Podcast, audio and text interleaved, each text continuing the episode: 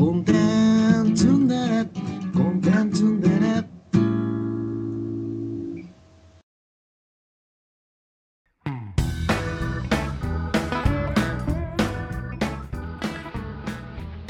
はいどうもジョニーです。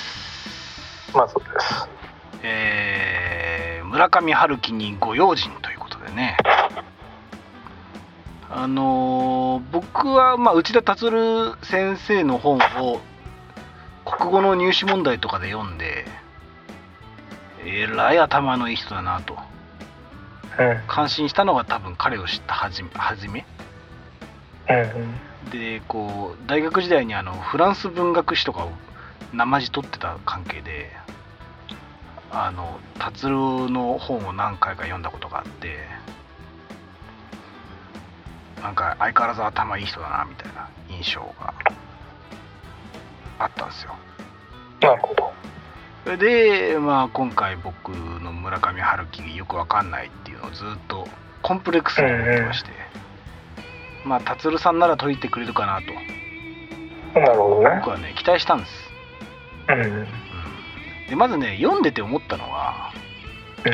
やっぱりコンプレックスに思ってんだなっていう村村上春樹が分かんないことを、なるほどね。うん、なぜあんなに素晴らしい素晴らしいと言われてるものがうん。俺は理解できないんだろう、なるほどね。なんとかして分かりたい、はいはまあそれは言ってしまえばこう内田達さんがこの本で言ってたさ評論家ともまた違うわけですよ。いはい。うん。評論家はクソだと。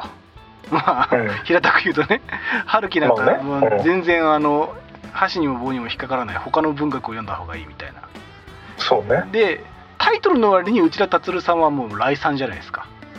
村上春樹来賛ねだってファンの立場から書くって書いてあったからね。全然あの注意喚起の本かと思ってたら全然そんなことなかったですね。であ僕はあのそれそれともまた違う。読んだことは人並みにはあるがうん。いまいちよくわからないっていう。そしてそれをコンプレックスに思ってるっていう、っていうのが今回の本の僕の第一の感想ですねはいは松尾さんは村上春樹がねまあこえなく愛す。まあでもまあそう言っても過言じゃないのかもね。うんこえなく愛してるでしょうーん。そんな気はするよ。なんか なんかむ胸を張ってたとなんかこう大々的に言えない気持ちもあったりするんだけど、うんただやっぱりなんかあれだよね。とりあえずこの少なくともこの内田達うん。さんのうん。書いた本を読んでうん。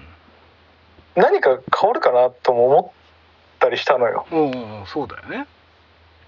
この本を読んでうん。じゃあ村上春樹を読んだらどうなんだろうって思った時に、うん。だからまあちょっと久しぶりに短編集で中国行きのスローボートっていう。はいはい。全く聞いたあことない。の村上そうそう村上春樹の一番最初の短編集へがあって、まあ、それを読んだんだけど、えうん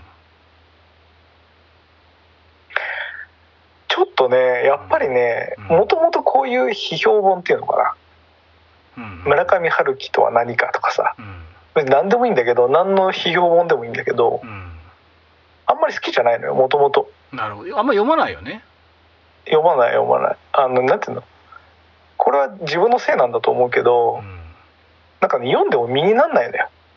うん。なるほど。あの自分の場合はね。うんうん。なんていうのかなこうこう読むんだよ。こう読めるんだよ。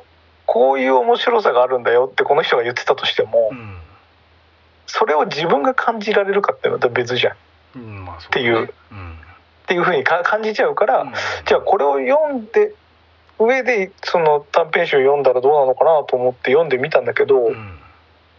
やっぱりね最初はね結構ノイズになるなと思ったのよ。あこのあ自分の中ではね。この本がねこのあのあこの本が内田達郎の。村上春樹にご用ご用心がね。うん逆にノイズになると。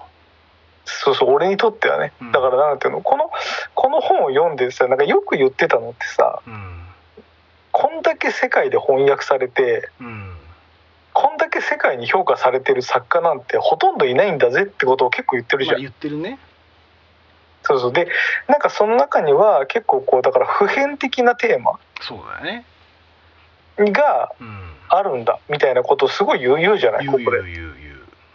だからなんかそれって何なんだって考えて読んじゃうのよ。うんうんうんうん。あ俺が読んだ時はね。うんうんうん。でなんかそのんそれって何なんだっていうこの気持ちが結構鬱陶しくてさ自分の中では。ああなるほどねで結構前半読んでてなんかそのノイズがだんだん消えてってうん。なんかあんまりこうそれがなくなった後半うん。に、まあ、ちょうど結構まあなんかその短編集の中でも人気な話があっはいてでそれを読んでる時にいうん。あ俺って村上春樹のこういうとこが好きなんだよなっていうのを改めて思ったかなっおていう、のがあるんだけどまあ、その村上春樹のどういうところがいいと思ったっていう話をしちゃうとうん。ちょっと俺のターンが長くなるから、うん。まあ、まず一旦ね俺にとってはそそんな感じだった。ね。別になんか異論はないけどちょっとノイズになったなとは思ったって感じかな。いやまさに俺今あの内田達郎の本を読んでこれを羅針盤のようにして、うんもう一回風の歌を聴けよみたいなと思ってる。そうか。世界文学ね。うん世界に共人類に共通する何かが読み取れるかもしれないという観点を持ちながら読みを読もうみたいな。うん。もう超影響されてる。ある ある意味一番村上春樹にっぽくない生徒ですね。うん。状態にあるね。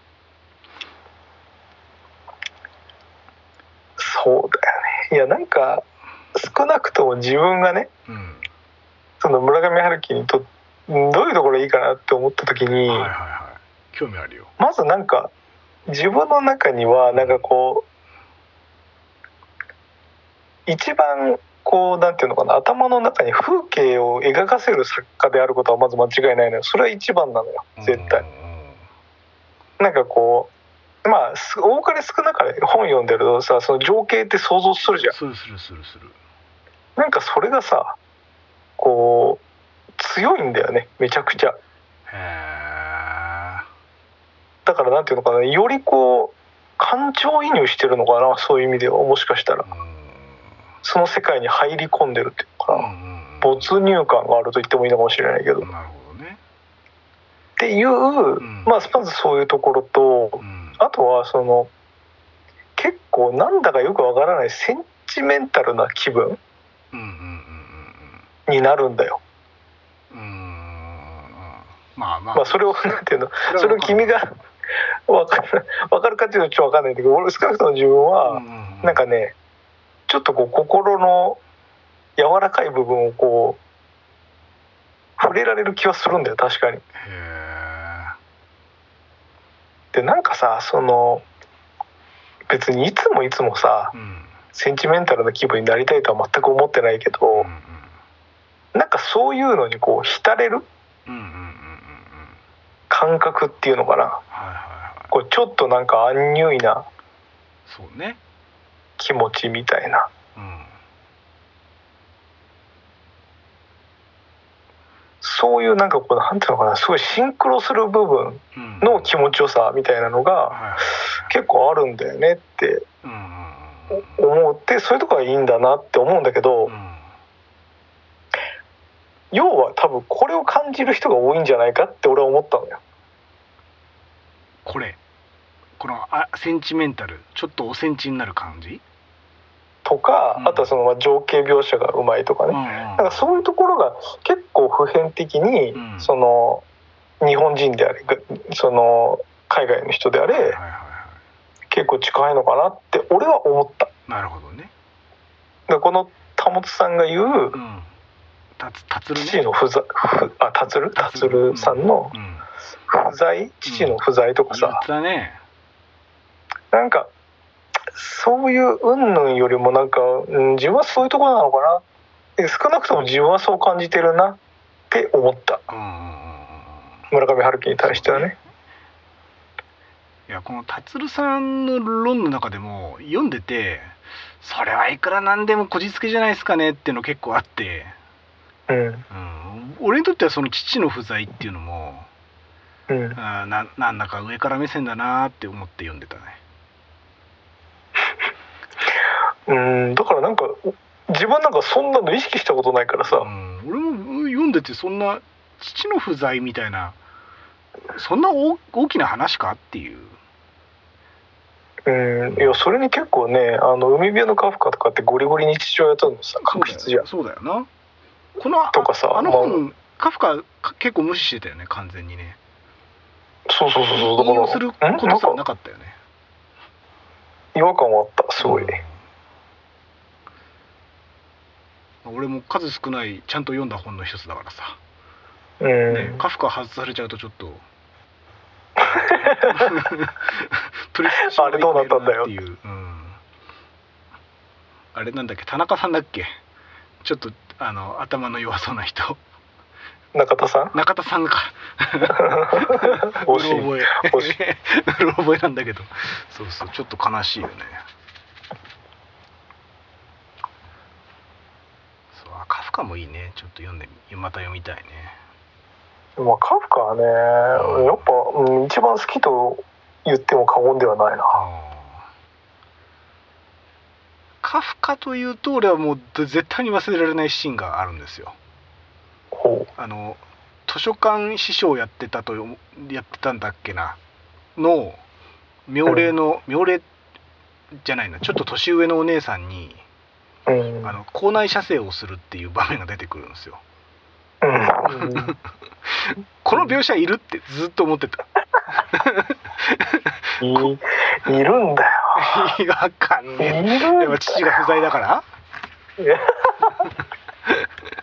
父の不在は関係ない。関係ないです。関係ない。そうっすか。いやそれは普遍的なテーマだなるほどね。兄の気持ちになるわけね。それを見て。そうそう。読んでねそれがやれやれってことだよ。いやーわかんねえんだよな。いやーすごいな。いやおあのまあ一方で松尾さんの言ってることにもなんかピンといまいち来れない自分もいるんですよ。うん。まあ、あのねセンチメンタルな気持ちになるはわかる。結構。ああのなんていうのかな独特の他の人があんまり触らない心の部分他の小説うん。ではあんまり触られない部分を触ってくる感じはする。うん。のよね。うん。でこうちょっとそこをもみもみするようなさ。そうね。あんまりこうほ他の作品とかで鍛えられてこない。なんかこうかん簡単に泣くとかさ笑うとかさ共感するみたいなの、たん。分かりやすい感情ではない感情をかきたてられる。うん。そうね。そういう感じする場感じ。面はあるなとは俺も思う。うん。ただ一方で風景が思い浮かぶっていう点についてはうん。割と俺はそうかねっていう疑問に思ってるところがあって。うん。まあ割と湘南とか出てくるんじゃん。うん。北海道とかも出てくるねハワイとか、うん。まあハワイは俺行ったことないけど。う んなんだけどまあ内田達郎の言葉を借りれば割とこうなんていうのかな。えーっとなんていうのかな。土着の匂いのしない？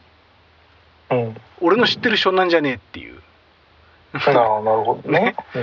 あの北海道の話もなんなんとなくドルフィンホテルとかさ。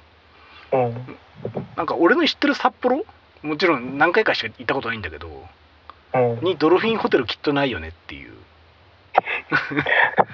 なるほどね。うん。うん。だからそれは言ってしまえばち抽象的なあの世界文学みたいな話で言うとさうん。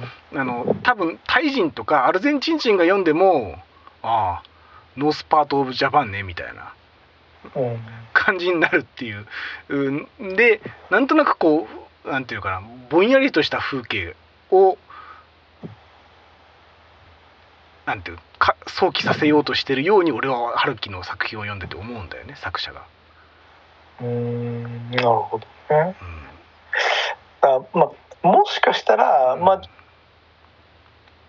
ちょっと思うのはうん。自分が一番多感な思春期にうん。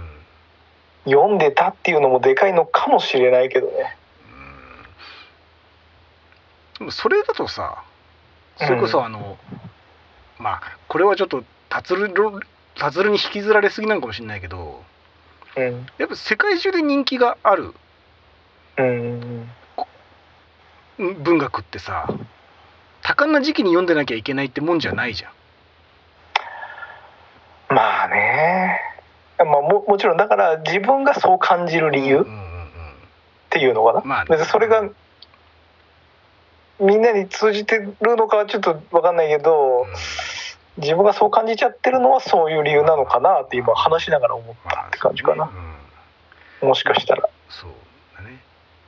まあ、どこまで行っても文学ってさ、まあ、結局自分ごとではあるんだけど自分ごとでしかないという面はあるんだけど、一方でこの評論みたいな話をするんだったらさ読書感想文じゃないのでうんなんていうかある程度普遍性のある答えも知っときたいんだよね俺はね。あーなるほどねいやまあまあ言わ言ってることは分かるんだけどやっぱ俺にとってはノイズになるんだよなそうね。なんかもう純粋に楽しみたくないっていうそうまあまあまあまあまあまあまあ。まあだからそれはあれだよね。面白いと思ってる人理論だよね。そうだね。多分。そう。俺は純粋に読んだら何何がうん。何が何だか分かんねえっていう、そうだよね。だからまどこあそここれどこが楽しいんだろう。なんかみんなすんげえうん。キャッキャウフフしてるけど。なんでっていう。んな？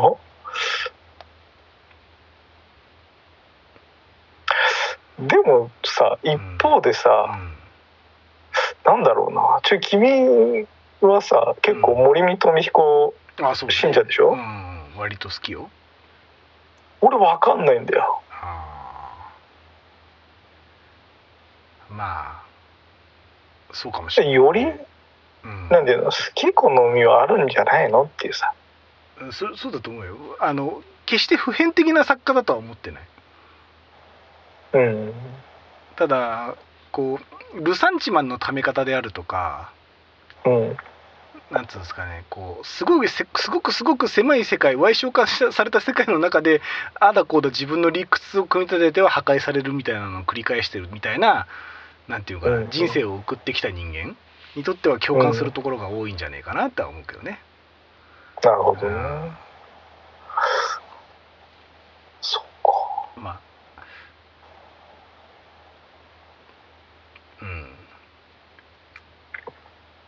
もそうね。まあ村上春樹と森見富彦を比べるのもそれほど意味があるかどうかわかんないけどうんあの森見富彦はすんげえ京都の匂いがするんですよ。なるほあ俺の知ってる京都の匂いがする。てか俺はも京都森見留彦を読んで京都を森見留彦的視点で再確認しに行ってあのうん。そうあのまさにこれだなと思ったからあんまり当てにならないのかもしれないんだけど。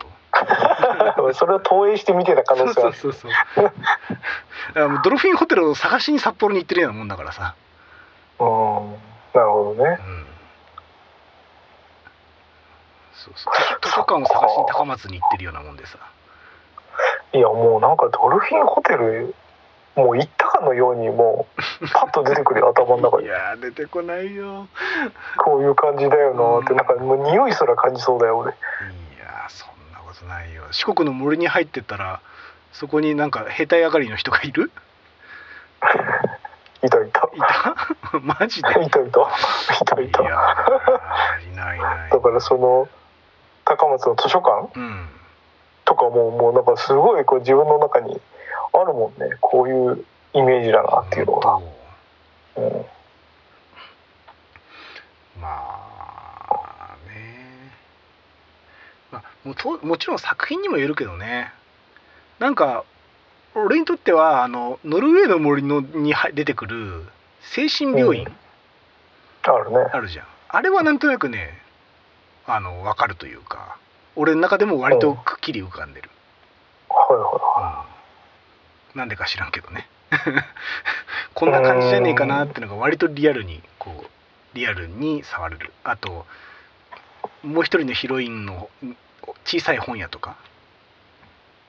い緑みどりちゃんの本屋だよね確かね、うん、あそうそうそう。そう小林書店。そう。なんとなくこう手に取るようにこんな感じっての分かるんだけど。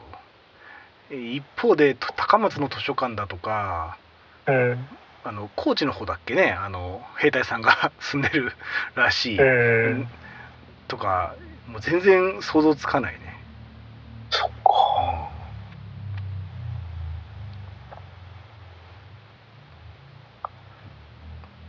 あと笠原芽衣とかうん。すごいこういう感じっていうのは頭の中にあるもんな。マジで。笠原芽に閉じ込められたホラーなんなんかホラーな？煙突？なんだ？あれは。井戸。井戸。井戸か。井戸の中の風景とかバッチリ、あらあら。俺井戸に何日か入ってたんじゃないかなと思う。いや絶対入ってないっすよ。なんなら生涯で一度も井戸入ったことないでしょ。大概大概ないでしょ。ないよ。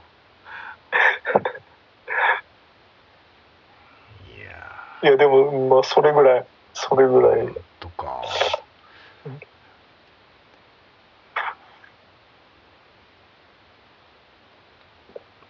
なんかねうんこうなんかそそういう意味ではこうあれだったね。で一方でう。んあの達さんこれ言えてみようだなってすごく納得できる部分も描写もあってさ。うん。か村上春樹の作品に通底するものでうん。なんかこうとりあえず悪がいるみたいな。うん。なんかすごい悪がいてうん。何も悪いことしてなくても襲ってくるみたいなうん理不尽な理不尽。まうん。ああの不条理っていう言い方をしてたけどね。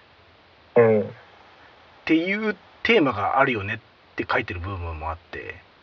うん。そうそうそれそれ俺の嫌いな嫌いっていうか俺が苦手なやつと思った。おう割とさ、うん。何もしてないのに襲ってこないですか？村上春樹の悪いやつってうんいやだからそれが人生なんじゃないのって俺はなんか思っちゃ本当？ううん。俺うん俺ホラー映画とかでもそうなんですけどうん。悪いことしてないやつのにやられるホラー映画嫌いなんですよ。嫌い？嫌いっていうかあのなんでってなる。納得できない。そうそうそうほら基本的にまあ日本のホラーっていう言い方もあれだけどさうん。基本的にあの大岩さんの伝説とかさうん。なんとかってあのう恨みとか復讐の怖い話じゃうん。んねえ。おお割と俺はあの怖い話は因果応報であってほしいのよ。なるほだから俺は悪いことしないああそうだな明日からもうあの人に迷惑かけないで生きていこうとかっていうさどそういう精神の人間なので。うん、別にそれは、うん、それはいいと思うよ。なんかこうえな割と何もしてなくない？主人公悪いことみたいな。うん。突然悪いやつがやってきてさ。世界の世界の平和ってそれほど大きいもんじゃないけど理由もなく主人公たちを脅かすじゃん、うん。まあそういう話があってもいいけどうん。そそこそんそれそんな面白いっていう。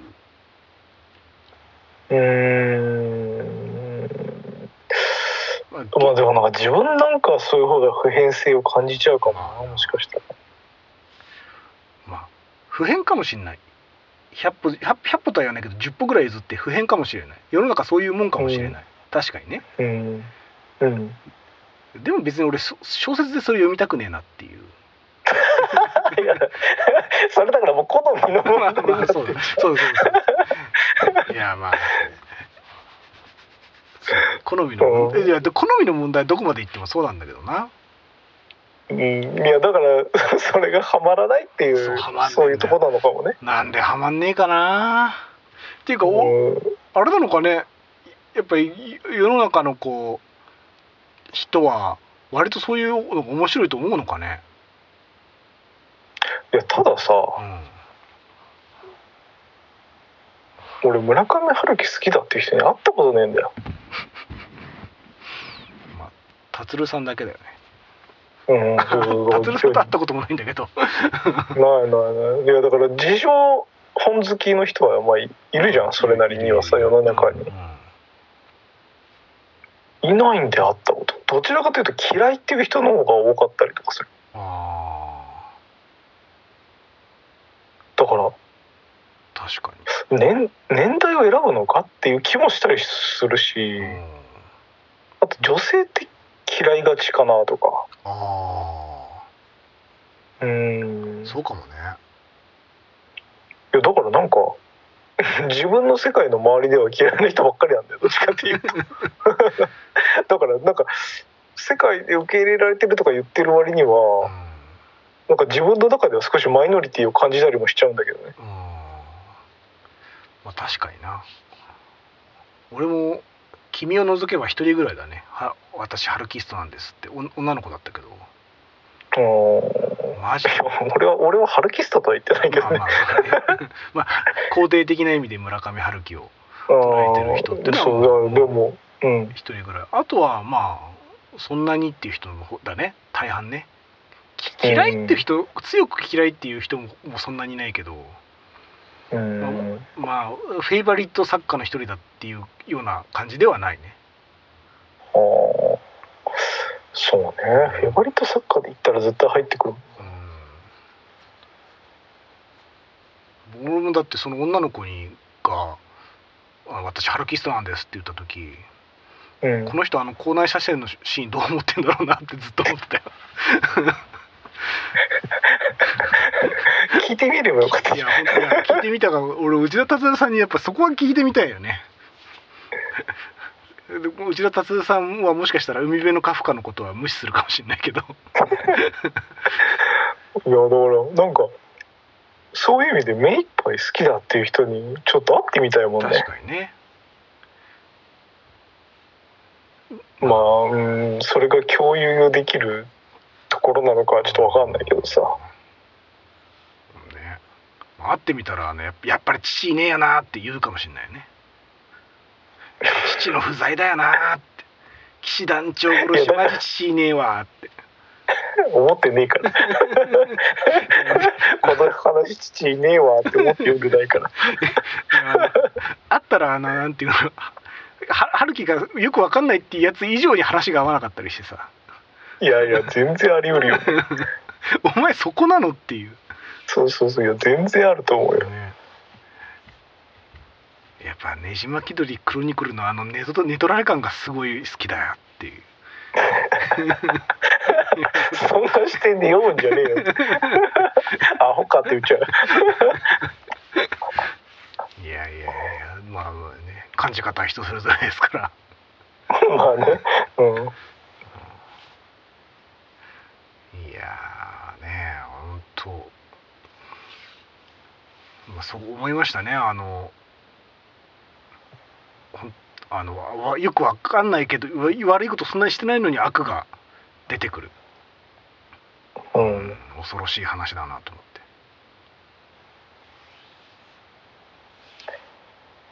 そうね。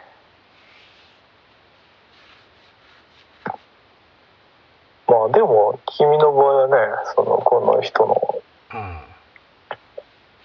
ご用心を読んではいどう感じるかまだわかんないもんね。そうね。うん。まあ、ちょっとこうこれでほ補助線みたいのが一個引けるようになったかなと。うんうんうん。読んでる時にね。今まではもう自分がどう思うかしか軸がなかったけども。うん。これからはちょっと父の不在という観点を使って。いやだからやめろって。その物差し間違ってるからやめあとけ。確かに父いねえわっていうやめとけってほんといやー。小難しい話するよな本当に。よくこうああの村上春樹を取り上げてこんな難しい話を展開するなと思ってた結構。うん。いやだからうんなんか自分もそういうことなのかなって思いながらだから。うん。思う思う。うんまあ文学というかねあの徹底的にあのなんつうのかな強調したいというか大事にしたいなっていうのはさ結局理屈をこねてもこねくり回してもなんか好きに勝てないっていうとこですよ。いやまあ結局はそうだよねそうそうそうなんなんか好きが最強っていう、うんそその気持ちだけは俺も忘れずにいたいね。いやそうそうそれ大事だよね。ていうかもうこの年になるとね一番それが大事だって思うよ。うん、なんか好きは確かに大事。それそれが一番楽しめんだう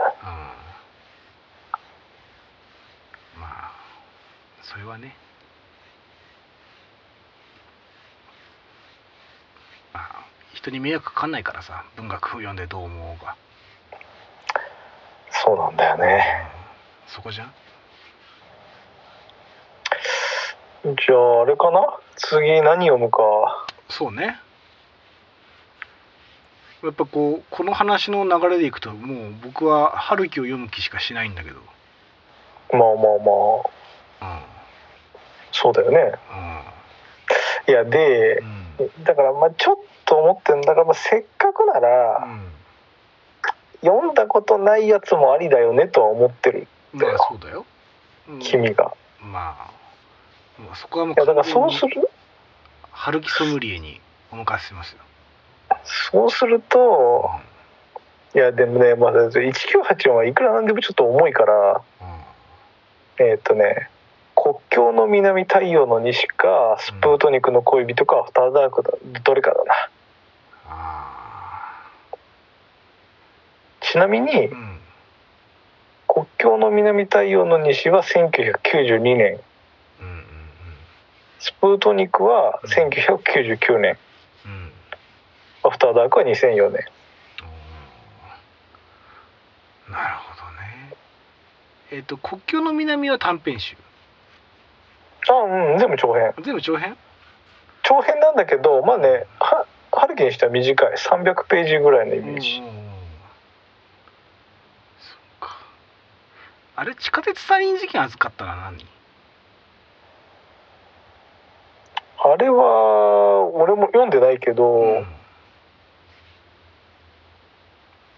なんかなんやったよねなんかオウムオウム真理教か地下鉄サリン事件。あ書い書いてる。書いてる。俺はあのこの人の随筆に興味ないからさ。そっかそっか。あれ随筆なのか？あそうそうノンフィクションだから。そっかそっか。まあ全く予備知識がない状態だとまあアフターダークの評判は聞いたことあるなぐらい。あそうなんだ。うん。まあどこで全然。言ったかわかんないけどええっとちなみにねアフターダークは海辺のカフカと1984の間。あで海辺のカフカの前にスプートニクがあってでその前にねじ巻き鳥があってその前が国境の南太陽の西なのよ。ーあそうそんな順番。いやー。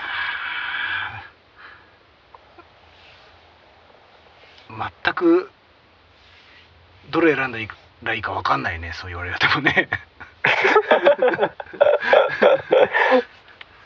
あ じゃあそ君の中では別にじゃあその3作だったら別にフラットなんだ。全然フラット。あー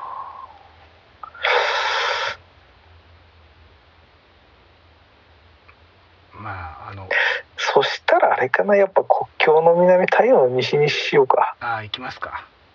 ちょっとねうん春樹集がね濃い作品だと思う。うん。うんうんうんやっぱさなんかさ君もがちょっとこれを言って分かるか分かんないけど昔の古い作作品の方が村上春樹集濃いんだよ、うんそれは俺としては。わかるわかる。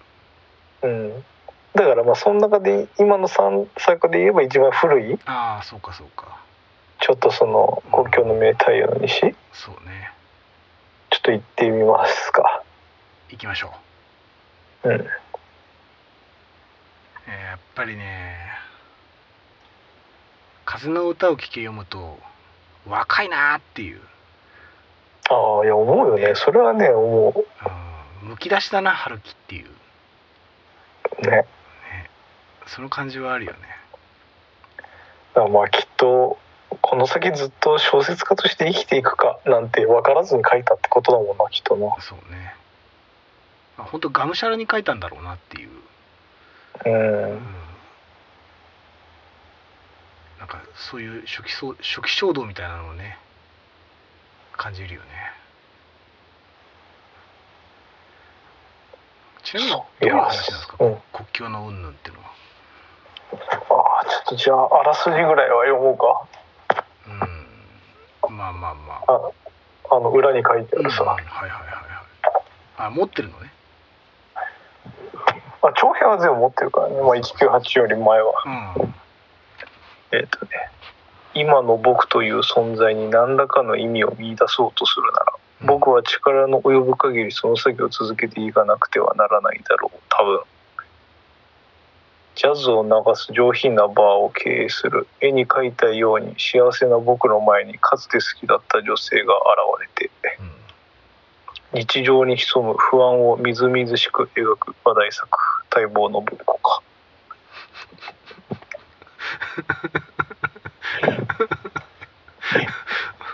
春樹の作品の半分ぐらいそんなんじゃない？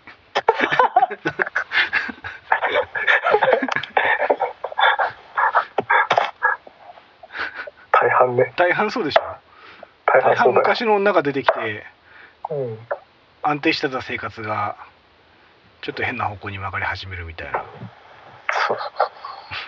何のヒン普遍的なテーマなんだよそれが。いやー。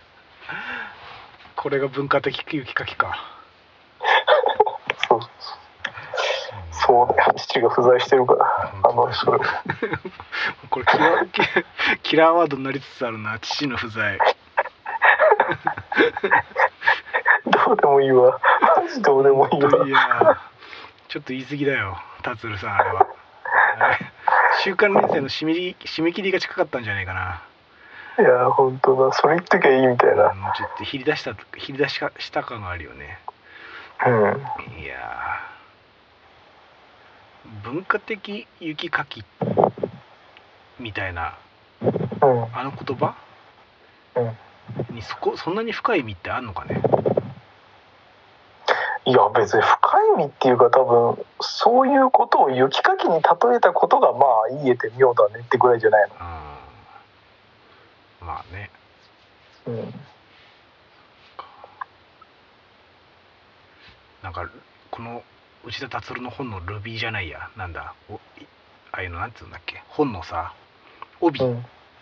ああたい帯なのねさ、内田先生どうして村上春樹が世界中で読まれるんですかみたいな。うん。それはね雪かき文化的いや雪かきの大切さを知ってるからだよみたいな。うん。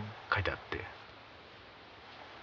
なんかぜ本本読む前はそうなのかと思ったけど。うん。本を読んだ今はなんかうまいこと言ったつもりで何にも言ってないなっていう。そんなもんだろ。う そんなもんだと思うよ。いやー何が雪かきだよ。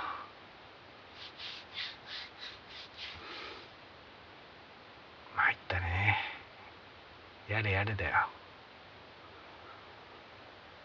とにかくだからあの春樹を読むというモチベーションだけは上がってたんでまあそれは間違いないよね。お俺もだって我慢できなくてすぐ読んだぐらいだし。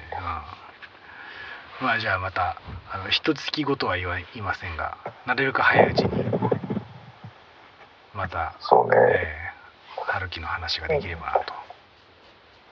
まあ今ねちょっとねうん。ちょい長めの小説読み始めちゃったから。俺も俺も。そそれ読み終わったらになっちゃうけど。まあまあそういうもんだよあ、まあ、この番組の本だけ読んでてもそれはそれであれだからさ。そうね。ね。お互いにこうちょっとだから23本23冊に1回この番組挟むみたいなペースでやれるとちょまうどいいかな、それにまあほなんか今本の流れになってるけども本じゃなくてもいいし。そうだよそうだよ。そうたまには本以外のやつも挟みたいよね、まあ、今流れがもうこれ完全にその流れになってるから、まあ今回はもうしょうがないじゃないですかそうね。このタイミングでねなんか萌えアニメとか一緒に見ようってならないじゃないですか。本当すかされた感じになるわいなや本当だよ。確かに大概のアニメには父の不在だけども。父どころかあの両親が海外に行ってるみたいな 設定多いけども。じゃないと話が成り立たないから。そうそうそうそうまあ、そういう意味ではあの萌えアニメも大体村上春樹文学だよねいや近いとこあるかもしれないよね。文化的雪かきではありますよね、いや本当だ。うん。あの雪かきのおかげで僕らはブヒブヒ言えたっていう時代もあったわけだし、そうね。すっかりなくなっちゃったけどね。まあまもあ、昔はだって雪降ったじゃん俺らの間にも。うそういう雪かきが必要な時期があったじゃないですか。あったあったね。今すっかり温暖化でさ。雪降らねえんだもん雪降らねえよ。別に雪降らなくてもひ平気になっちゃったからね。うんびっくりした。わ昔はでももう雪を求めて雪山に行ってたぐらいだからね。そうね。雪山まで雪かきに行ってたんだよね よくよくわかんない状態だアホ の修行だけどねまあでもアホって言われりゃアホだなと思うようなペースでねアニメ見たりしてたもんね、一時期ね。まあ、そういうのも含めてやっぱり父の不在ってことなんだろうね。いやいや使いすぎだからいやちょっと面白くなっちゃってさそれで全てうまくまとまらないから。いやーわかりました。え じゃあ、えー国境の南なんだっけ太陽の西？